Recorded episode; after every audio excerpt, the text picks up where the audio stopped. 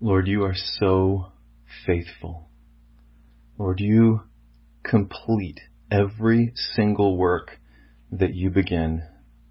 And so we thank you that the work that you've begun in our hearts and our lives, that the work you've begun in Gold Avenue Church, that you will bring to completion. And we pray today as we open your word that you would take out from it the building blocks that are needed for your work.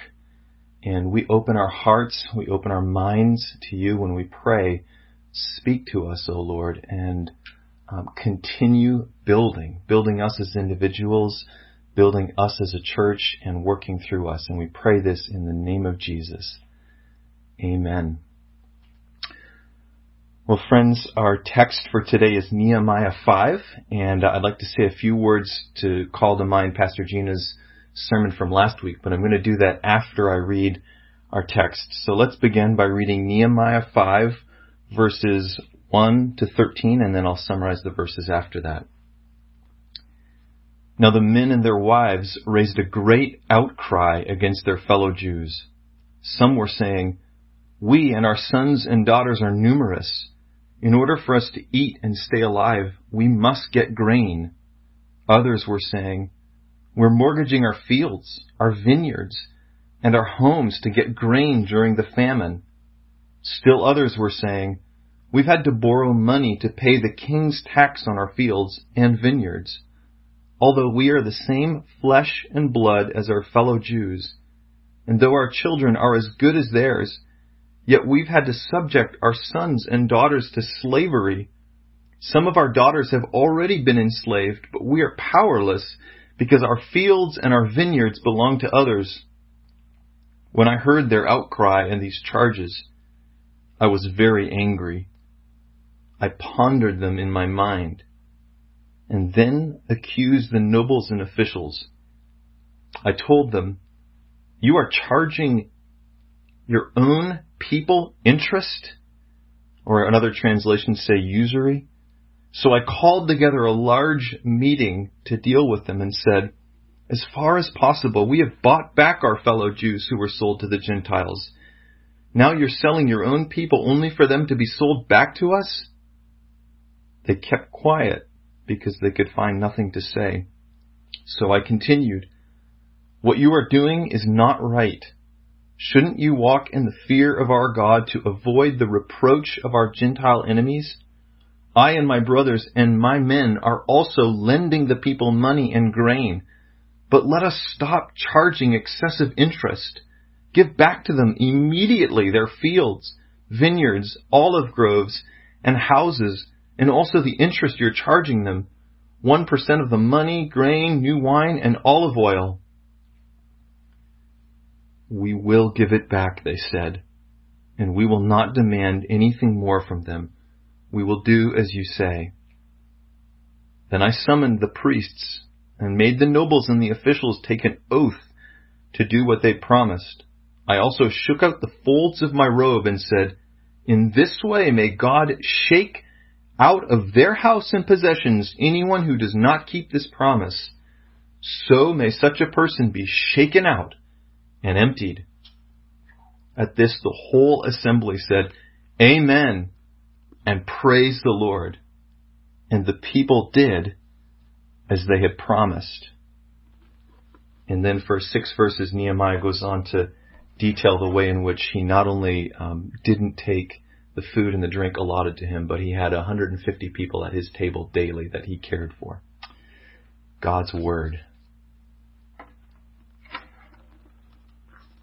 Well, friends, by the time that uh, Pastor Gina finished preaching last week, I believe that all of our hearts were just singing with the goodness of God through Nehemiah's leadership and through the exiles' faith and perseverance. Under Nehemiah's courageous leadership, the exiles finally overcame their decades old victim mentality. And so rather than continue living amidst the rubble of broken boulders and burned out gates, instead of remaining continually susceptible to enemy attacks, rather than agree that this is just determined to be their future, they rise up finally under Nehemiah and begin to build and to clean and to sort and to restore.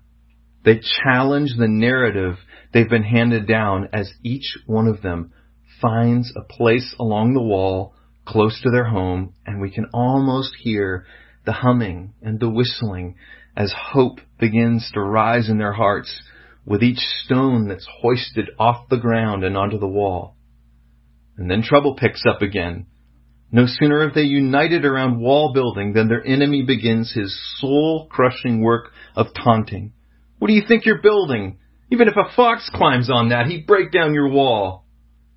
Yet rather than cave under the weight of these word curses, the exiles call out to God for help and they keep on building. And the wall rises and the gaps close, but the enemy's hatred intensifies. The attacks turn from words to swords, and the humming and the whistling of the exiles goes silent as they realize just what it might cost them to keep building these walls. Their strength is giving out, and there's still so much rubble we can't rebuild it, they say. Their enemies amp up the death threats even more, and before one can blink, it feels like fear and hopelessness are hanging in the air again. Until Nehemiah takes bold and courageous action, changing tactics, assigning people to guard while others work, telling everyone to work with a sword on their side, and prophesying to them all about the power and the greatness of God who will deliver them. And under Nehemiah's leadership, we experience an incredible turning of the tide where despair and fear and enemies alike are held at bay as the whole community rallies together under the word of the Lord. Our God will fight for us. And we can feel the strength returning to their hearts, the joy rising up amongst them once again as they realize we can do this together. We, we are doing this as we sacrifice for each other and work together and protect each other. We can do this. At this point, they look like a picture of unity and selflessness, which is why it's so disheartening to turn the page or turn the chapter and realize that there are potentially devastating cracks in that unity. That behind the image of men and women working selflessly side by side is another story, one that eventually reaches a boiling point and comes to Nehemiah as this great outcry. There's division in the camp. And it's no small issue of whether to use this mortar or that mortar. It's a matter of some workers not having food to eat famine has struck the land, and these weary wall builders face yet another challenge. Taunted, attacked, exhausted, and yet believing their God to provide, they plod on day after hot day, but the rain doesn't come, and the crops don't grow, and the food supply dwindles. And yet instead of leaving their position at the wall, these dedicated workers actually begin mortgaging their own fields and vineyards and homes to get the food that will enable them to keep working and stay current with their taxes. Some of them have even gone as far as selling a child into slavery to pay the bills. It's heartbreaking. And it would look heroic these people so committed that they're mortgaging their futures to be faithful to God's work in the present until we realize that they're selling their assets to their fellow Israelites. As Nehemiah listens to each one after another pour out their heart, the picture becomes clear and it is ugly. It's not the case that there's actually not enough food to go around. It's that those with the food are not only not sharing with their countrymen in need, but that they're actually practicing usury, lending to their fellow Jews at exceedingly high rates of interest. Something about this famine and the possibility of not having enough has drawn these better off ones right back into what we might term a, a scarcity mentality or an orphan mindset. It's that nobody's taking care of me and so I need to take care of me and I don't think there's going to be enough so I'm not only not sharing but I'm hoarding. I'm pulling back on my giving. I'm only giving away when I can sh- I'm sure that there's more coming back to me for it. I'm stingy and I'm self-focused. And the dissension into this place of stinginess and greed and orphan thinking has the whole community in turmoil and because of the internal division, the work on the wall is that threat of standstill.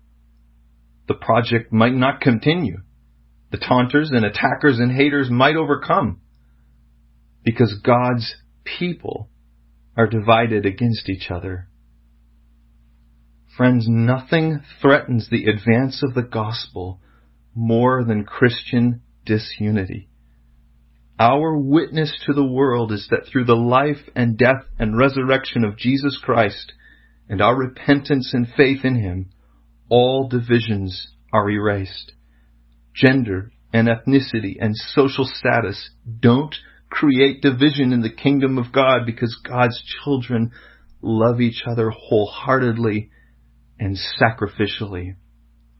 By this, everyone will know that you are my disciples if you love one another, says Jesus on the night of his arrest. And only a little later that evening he prays, Father, may they be brought to complete unity to let the world know that you sent me and have loved them even as you have loved me.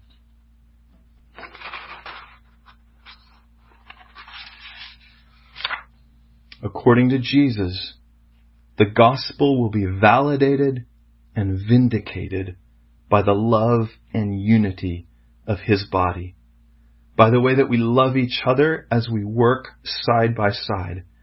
And that love, says 1 John 3, is no mere feeling. It's measured by concrete action. John writes, this is how we know what love is.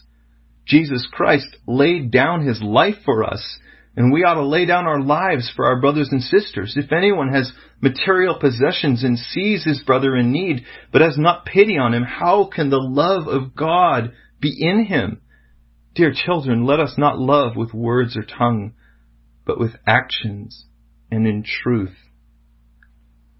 So friends, before we cast any stones at these stingy exiles, we need to turn the camera around and examine whether any of these same tendencies live within our hearts. Because nobody's going to convince me that the run on toilet paper at the beginning of COVID-19 was perpetrated entirely by non-Christians. It's just not true. Some of you went running to the store and so did we. Every one of us is susceptible and we all participate at times in this orphan thinking scarcity mentality that leads to self first actions.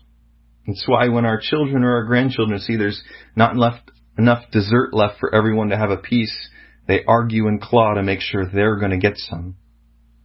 It's apparently why adults stampede each other to get the best Black Friday sales. No Christians in those crowds either, right?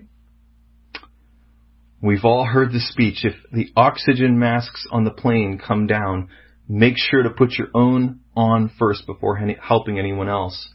And I say thanks, but we don't need to be told to do that. There's something about these times of need and desperation and times of fear and survival that just seems to draw this instinct out of us almost reflectively, reflexively. When we watch our, our retirement income take a huge dip, when we lose a job or it looks like we may lose a job, when we're watching our savings dwindle, when we aren't sure what hiccups the immediate, immediate future may hold, all these are times when we so easily pull back on our sharing with others who are in genuine need.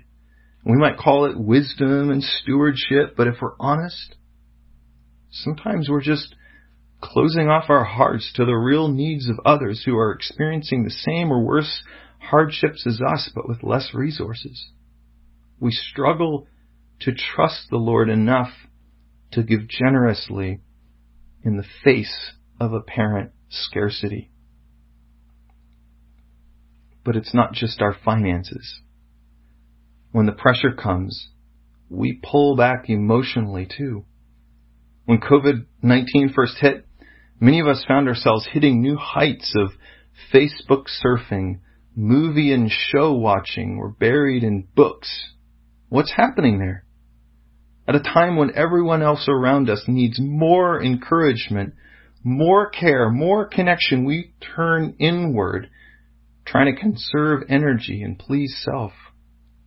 Rather than looking at the hardship straight on and saying, okay, what's needed to help keep building together? Who needs what? To keep gospel ministry strong, to keep each member at their position along the wall with the sword of the Spirit in their hand.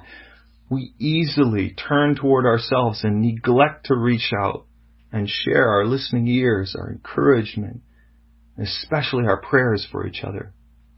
We may complain of feeling disconnected, but not pick up the phone ourselves to check in on others who feel similarly. We may feel discouraged, but not look with intentionality for who else might we bring a word of encouragement to? We might feel really sorry for ourselves without considering lifting our voices in prayer for the needs of our sisters and brothers. We might bring words of criticism letting others know how they haven't measured up, when what's really needed for the deeply weary is kindness, gentleness, and a well of encouragement to drink from. See, as a body of believers, Paul says that we actually belong to each other. And that not only means that each part has something to ongoingly contribute to others, to the functioning of the whole body. But it also means that we stand or fall together. That if one part is weak, the whole body is really weak. But instead of looking for the weakest part or the weakest member and trying to strengthen them, believing that that strengthens us too, it's so easy for us in these times of scarcity and hardness to look for the weakest part of ourselves and attempt to strengthen that. And this leads to division precisely because it leads to negligence of others. And if there's division in the body, if we're not sharing with each other what we ought to, from finances to spiritual gifts to much needed encouragement and prayers, the gospel really doesn't go forward. Love and unity made concrete by practical action and radical generosity is our witness to a fractured, fearful world. Nehemiah perceives the effects of this disunity. He can see exactly what will happen if some slip away because their needs aren't being met. He can see how that will leave others vulnerable. And he detests it. And he detests the roots of it. And he calls it out with Holy Spirit given courage and wisdom dealing with it directly. He's angry, but notice he does not act on his anger. He ponders what he hears. There's a period of waiting and consideration, presumably looking for God's wisdom. And then he brings the nobles and the officials, the leaders of the community together, and he publicly accuses them of usury or charging excessive interest. Now this is a hugely bold move. These leaders could very easily together be threatened by the loss of their power and publicly reject Nehemiah, throwing the whole building project under the bus. So much hangs in the balance during this moment. But in the momentary silence of these officials, Nehemiah detects a work of the Holy Spirit. And so he presses on, calling for restitution, for them to give back what they've taken. He presses further, and as he does, revival breaks out A sweeping conviction falls on these leaders, and to a person, they all agree. We will give it back. We will do as you say. There's humility and repentance and a giving back of what was taken and what should have been given. And then Nehemiah calls them to hold good to their word with a prophetic action, shaking out his robe and telling them God will shake out and empty anyone who breaks their promise. And all the people, including these officials and nobles, answer, Amen. And they praise the Lord. In other words, worship breaks out as this Holy Spirit move happens to bring revival, to bring conviction, to bring uh, re- reconciliation and restitution. Worship breaks out. There's the gates of praise, and the text tells us they did what they had promised. So unity is restored and the work will go on. But interestingly, before going back to describe that work, Nehemiah shares a little bit more about just how generous he's been. He tells us he's been feeding 150 people daily without once demanding any of the food that he's entitled to as a governor. And in his brief description, we can see both that he's embodying the generosity that he's calling for from others, but also that he's foreshadowing and he's pointing to Jesus Christ, who not only calls us to the radical generosity of loving people who hate us, of giving to those in need with deep liberality, and of laying down our lives for each other, but who himself embodies and models this. While all the world is fractured and there is no good news, no walls of salvation, no gates of praise, just the rubble of sin and rebellion. Jesus models radical, selfless generosity. Jesus had no one to encourage him, no one to support him, no one staying faithful, and yet he did not pull back in stingy self-preservation, but walked forward alone, emptying himself and becoming obedient to death, even death on a cross, says Paul. And he is not left there, but the Father is faithful raising him from the dead, exalting him to rule at his right hand, and giving him an inheritance that includes the whole world. You know that old phrase, you cannot outgive God. Jesus gives his entire life, his self, his everything, and he receives the world as an inheritance. And friends, Jesus whom we follow and to whom we belong empowers us as we abide in Him to live out the same radical trust that leads to generosity of all kinds.